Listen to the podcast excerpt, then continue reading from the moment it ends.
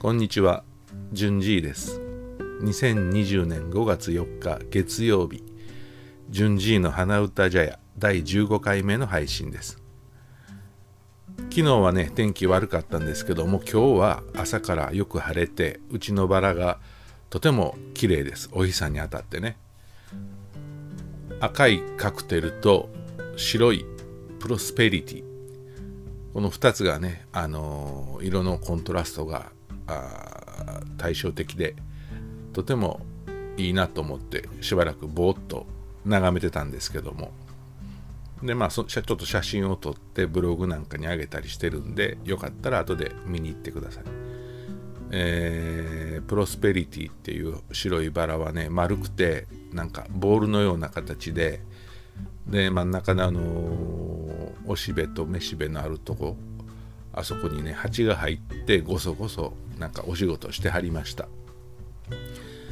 でいつもならこの時期はねあの大阪の中之島公園のバラ園に行ったりウツボ公園のバラを見に行ったりしてあのバラをね楽しむんですけども今年はねいろいろ事情があって、えーちょっと行けない感じなんですけどもね、うん、秋にはね秋のバラバラ園は行けるといいなと思っております。やっぱりこの何ていうかね年を取ってくるとねこの花とかねそういうものに興味が出てきますよね、うん、昔は若い時は全然興味なかったんですけどもね。何なんでしょうね。あの年を取ると花鳥風月っていうものが大事っていうことに気がつくんでしょうかね。うん。まああのまあある人が言うには最終的には道端に転がってる石までもめでてしまうというまあそういう風になるらしいんですけどもね。まあまあ僕はまだそこまでは行ってないんですけどもね、うん、やっぱりこの花とか虫とかなんか自然のものってあのなんなんなんでしょうね。愛おしいというか癒してくれるというかうんまあ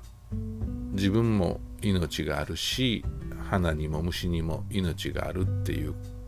ことなんでしょうね。うん、まあでもあのアフリカから発生したバッタの大群はね来てほしくないなと思いますけどもどないなんやろうね。あの今のこのコロナに隠れてなかなかあんまり報道されてないようですけど実際のところ今どういう状況なんか誰か教えてほしいですね。うん